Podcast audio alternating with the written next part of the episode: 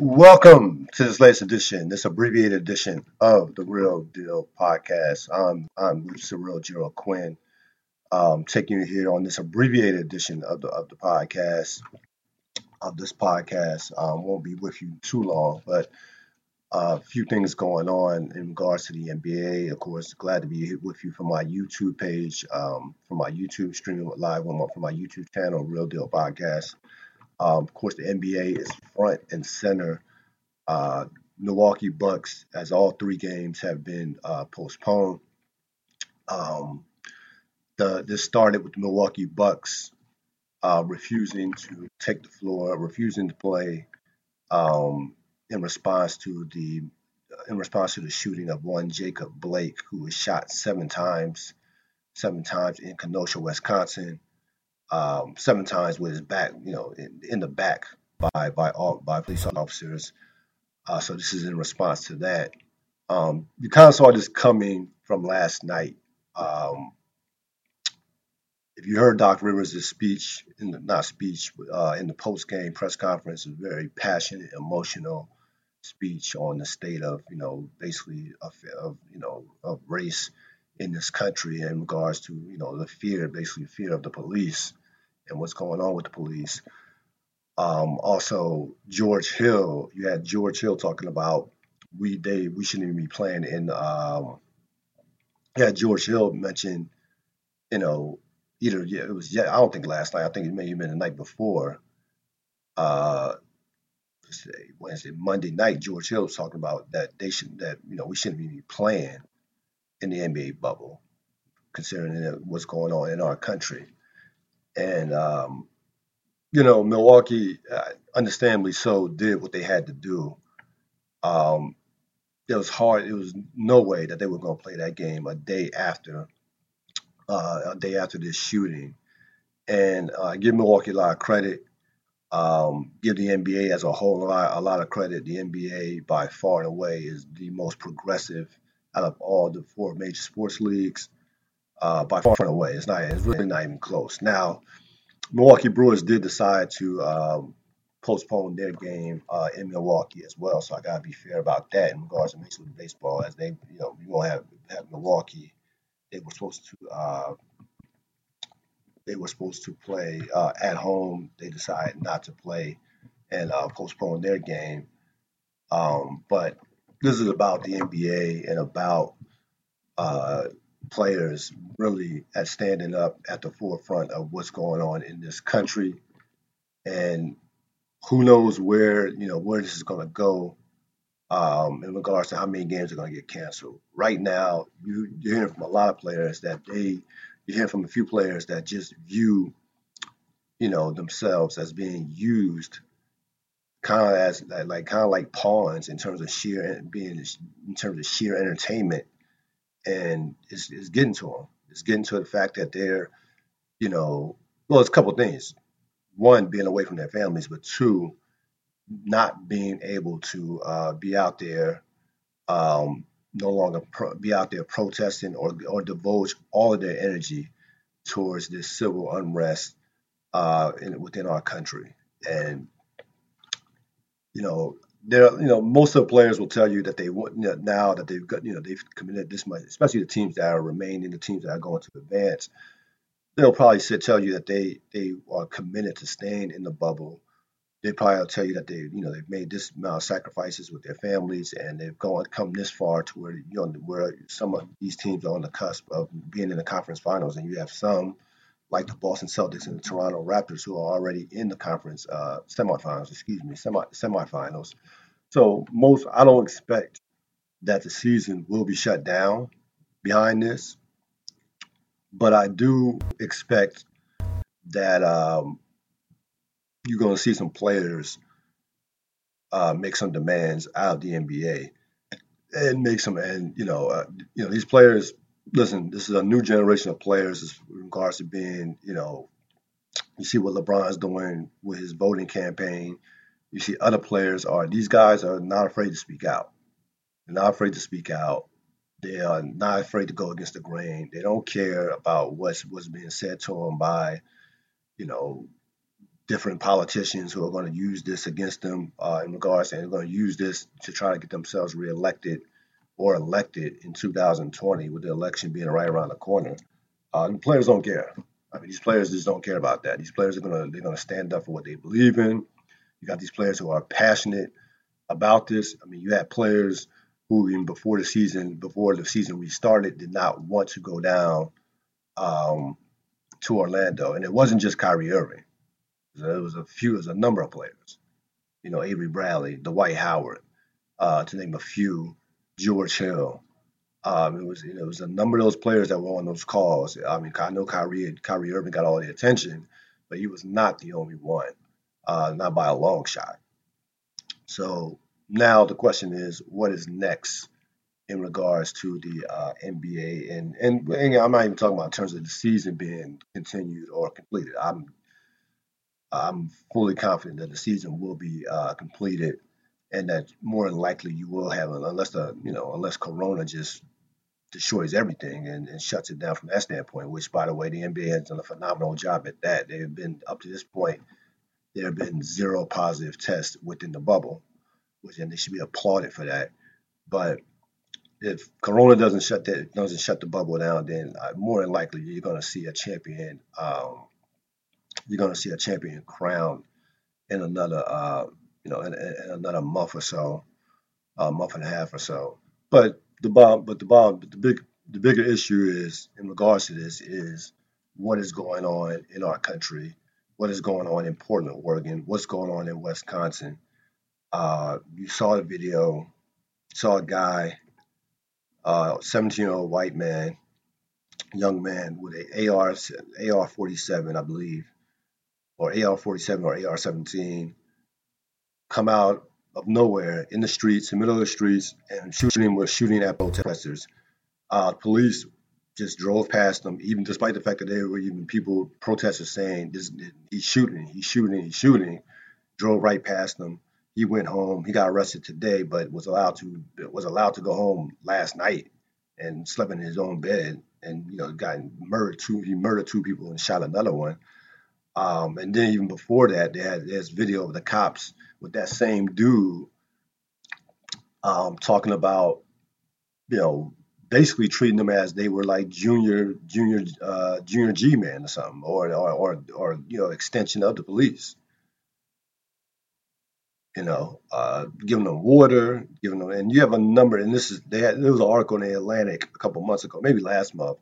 There are a number of these groups who are infiltrating these protests and are going out there and feeling like they are trying to be vigilante or trying to be vigilantes and try to do the jobs of the police or try to be an extension of the police by going after protesters. So that that is nothing. This is nothing new. This guy just took it to an extreme by shooting, you know, shooting protesters. And you know, getting back to players, players don't want to feel like they they don't. The worst thing, the you know, players want to win. The basketball down the bubble has been great. It's been high level. We've seen a lot of exciting games, a lot of you know young players developing left and right. You know, Donovan Mitchell's, Luka Doncic, and what have you, Jayson Tatum's. But the players do not want to feel as if though they are a distraction to what is going on in this country. They don't want it. They really don't want any part of that. A lot of these players don't want want no part. Don't do not want a part. Do not want to be a part of that narrative whatsoever. And you know, you know myself. I thought there, you know, I, and I've been consistent about this. I thought that there, should be no sports played from the beginning with the with the pandemic and also with what's going on, you know, in our country, you know, protests and what's going on just from Breonna Taylor to George Floyd to a number of uh, innocent black people that have been killed, even in innocent trans people that have been killed over the last three or four months, people that have been hung, and uh, just, you know, I, I thought just all that combined that I didn't it didn't matter to me if I if I watched another game this year. And this is somebody you're talking to somebody who follows sports, basically, you know, follows sports with a passion, you know, real deal podcast. This is a sports, it's a sports and pop culture podcast. But um, players want no part of that narrative. Players want to feel like um, players want to feel like they their voices matter.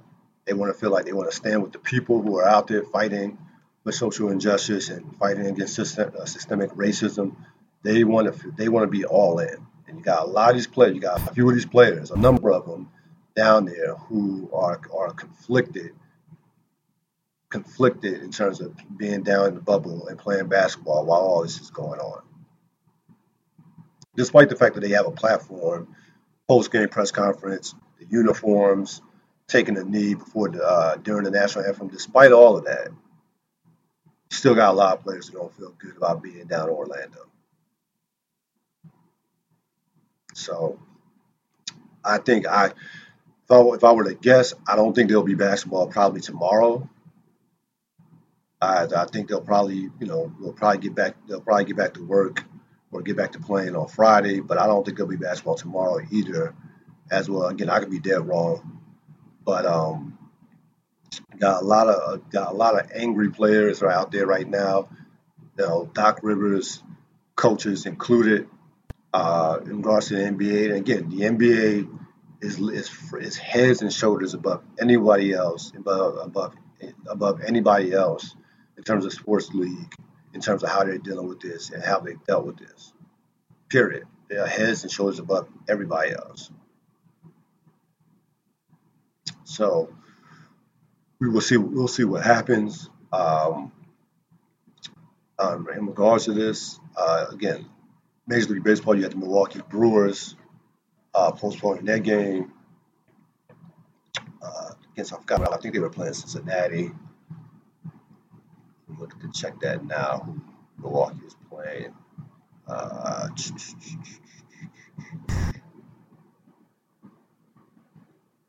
yeah, they're playing Cincinnati. Uh, so that that game was postponed. Players, because that game was, you know, it's in Milwaukee, so it's right in their backyards. Um, a couple of things I want to get to. Uh, I know this. I want to get to before I had let you go.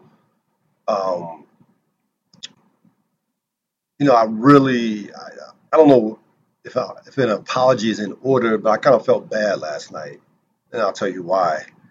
Uh, Paul George uh, did his post game press conference. Um, Paul George last night in where the, the you know was a part of that Clipper route where they just embarrassed Dallas by 44 points. Was it 154 to 111 or 43 points? Just you know, scored the most points in, in the history of their franchise. In 154 points in regulation, Paul George finally broke out of a three-game slump with 35 points, and I have been killing Paul George. Like you know, people call him pandemic Paul, and you know, where's playoff Paul, and you know, you know, he's MIA. You know, let's put an APB out for Paul George. Paul George comes out, comes out yesterday and says, last night says he was in a dark place. Uh, before game four, uh, the night before the game, you had Doc Rivers speaking to him in his hotel room, apparently, uh, trying to, you know, get his spirits up and trying to, you know, get him, you know, it's not even so much about basketball, probably trying, trying to see how he was doing as a, as a human being, more so than a basketball, more so than a basketball player, though the production doesn't hurt, certainly from your second best player. But I really felt bad um, considering that, you know, what he said is, you know, being in his bubble caused him anxiety, probably slight depression, being away from his family, and saying that he was in a, you know, he was in a funk in games two through uh, two to four. Three, he was in a three-game funk. Had a decent game. Had a, he had a decent game one, but it was in a three-game funk to where he just was checked, completely checked out. And this is a guy who is one of the top 10 to 12 players in the world a, perennial all star, a guy who is on a team as a legit, who is my favorite to win the, to, to win the championship this year, despite despite their struggles uh, with the Dallas Mavericks in this playoff series. And you know, just kind of this is kind of a reminder of you know mental health out here is, real. Mental health does not discriminate discriminate against you know black, white. You could be Latino. You could be rich, poor, it doesn't matter. Mental health affects everybody.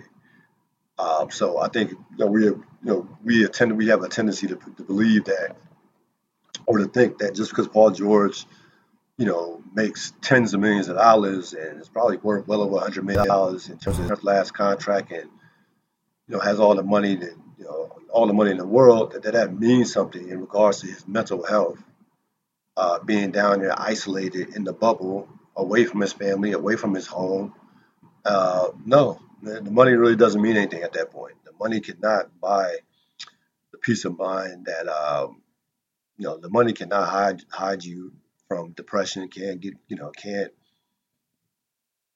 can't get you out of that dark place. And if because if it was, if it did, Paul you know Paul George wouldn't this wouldn't be a story. So I kind of felt a little bad about that in regards to because I was killing Paul George. I mean, like like what like what's what's going on? Like I, you know, Paul George has been a he hasn't been a great playoff player, but he's been a decent playoff player. His career average about 20 points a game. He's had some he's had some big series over you know, he's had a couple of years where he's averaged 28, 27, 28 points a game. He's been a pretty good playoff. He's not been playoff Paul. He shouldn't never give himself that name. But um it doesn't surprise me him coming out and saying that because he he was in a funk that he he was a bad player. He wasn't just in a slump. He was a you know, he probably was the Clippers' eighth best player in the last three games. I mean, he was hard. I mean, before last night, uh, for that three game stretch, he was a horrible player. Shooting like 29%, couldn't throw it in the ocean. So you had that going on. Also, of course, this past weekend or uh, last Friday, you had the Nas album come, coming out. Um, Nas back with, with King's Disease. It is a phenomenal, phenomenal piece of art. Piece of art. It's a masterpiece uh, especially if you're my age. Um, I mean, it's music music for everybody, especially if you grew up listening to Nas and Jay Z and that whole that gang of rappers and you know Biggie and you know that '90s gang with Method Man, and Wu Tang, that whole era. Um, this you know this is I think this is his best album since Stillmatic. I'll say that. I'm not gonna say it's, it's his best album, but this is the best album since Stillmatic, without question to me. Um, Nas been doing a lot of interviews lately. Uh, I heard him on the Breakfast Club uh, yesterday. Did a, about an hour interview, and found it curious that he, you know, that he said that the uh, that the Kanye album that came out two years ago was uh, was a rushed project. A lot of people didn't like that project. A lot of people didn't like that album. I I love that album. I love Nasir. Uh, that album. I think I listened to it a lot. Only seven tracks. I I had no problem with that album, but apparently a lot, you know, a lot of diehard Nas fans, or a lot of people in the hip hop community was not were not feeling that album. And I guess in some ways is a way to way to blame Kanye. But um, you know, he talked about.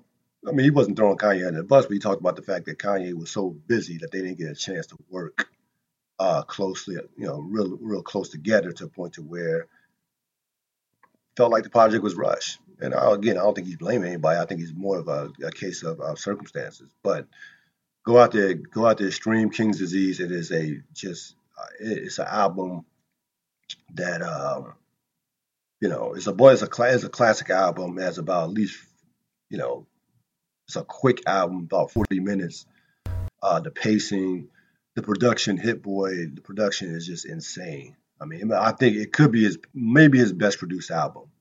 I will say that it might be his best produced album maybe outside of maybe outside of Illmatic, maybe his best produced album. But um, you know, Nas is you know, Nas is an interesting place because you come out with a classic album at the age of you know, I think Nas is like 48. I think Nas is younger than Jay Z. He's just turned 50. Nas is about two or three years younger than Jay Z. I want to say Nas is, Nas might be 50. Well, Nas is 48, 49.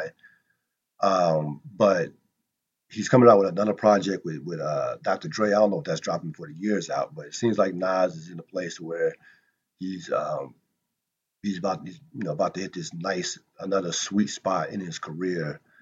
And to me, I, mean, I already had Nas, in my opinion, my humble opinion, as the greatest rapper of all time. Not the greatest entertainer or businessman in terms of rappers, but the greatest rapper of all time. But uh, this album adds to his list of, of classic albums. He now, now, there's no debate in regards. He has three undeniable classics with Illmatic, Stillmatic, and now King's Disease. So I definitely strongly recommend that album. Um, go out there and get that. Uh, we'll see what happens with the NBA. Uh, getting back to the NBA, of course, the big news today, tonight, that three NBA, all three games were postponed, beginning with the Milwaukee Bucks uh, refusing to um, refusing to play, uh, boycotting this particular game because of uh, the murder, not the murder, I shouldn't say that because he's still alive, but the shooting of seven, seven, the shooting of Jacob Blake in Kenosha, Wisconsin, um, shot from behind seven times by police. Um, so give Milwaukee all the credit in the world. We know that organization is a progressive organization with their ownership, and um, you know very interesting to see what the players what the players do next uh, in terms of demands that they make. How many games will they sit out? Will there be some? Will they? I guarantee. I'll tell you this: there will be some players that that will probably not want to return for the rest of the season. You're gonna hear that. There are gonna be some players out there. Do, do not be surprised if you have some players who say who say yeah who say that I don't want to play for the rest of the season. But uh, we'll see what happens that's going to wrap it up this latest edition of the Real Deal Podcast. I will see you later on in the week with a full Real Deal Podcast and, of course, the Wire remix on Sundays with Robert Sapp. The last episode was out. Duck and Cover season two, episode eight. Check it out on my uh, check it out on my YouTube, my YouTube channel. Check it out on my uh, it's also on my Instagram page. Blog Talk Radio, Stitcher, Apple's, iTunes, anywhere you can find podcast, podcasts. Be safe. Have a great rest of your evening.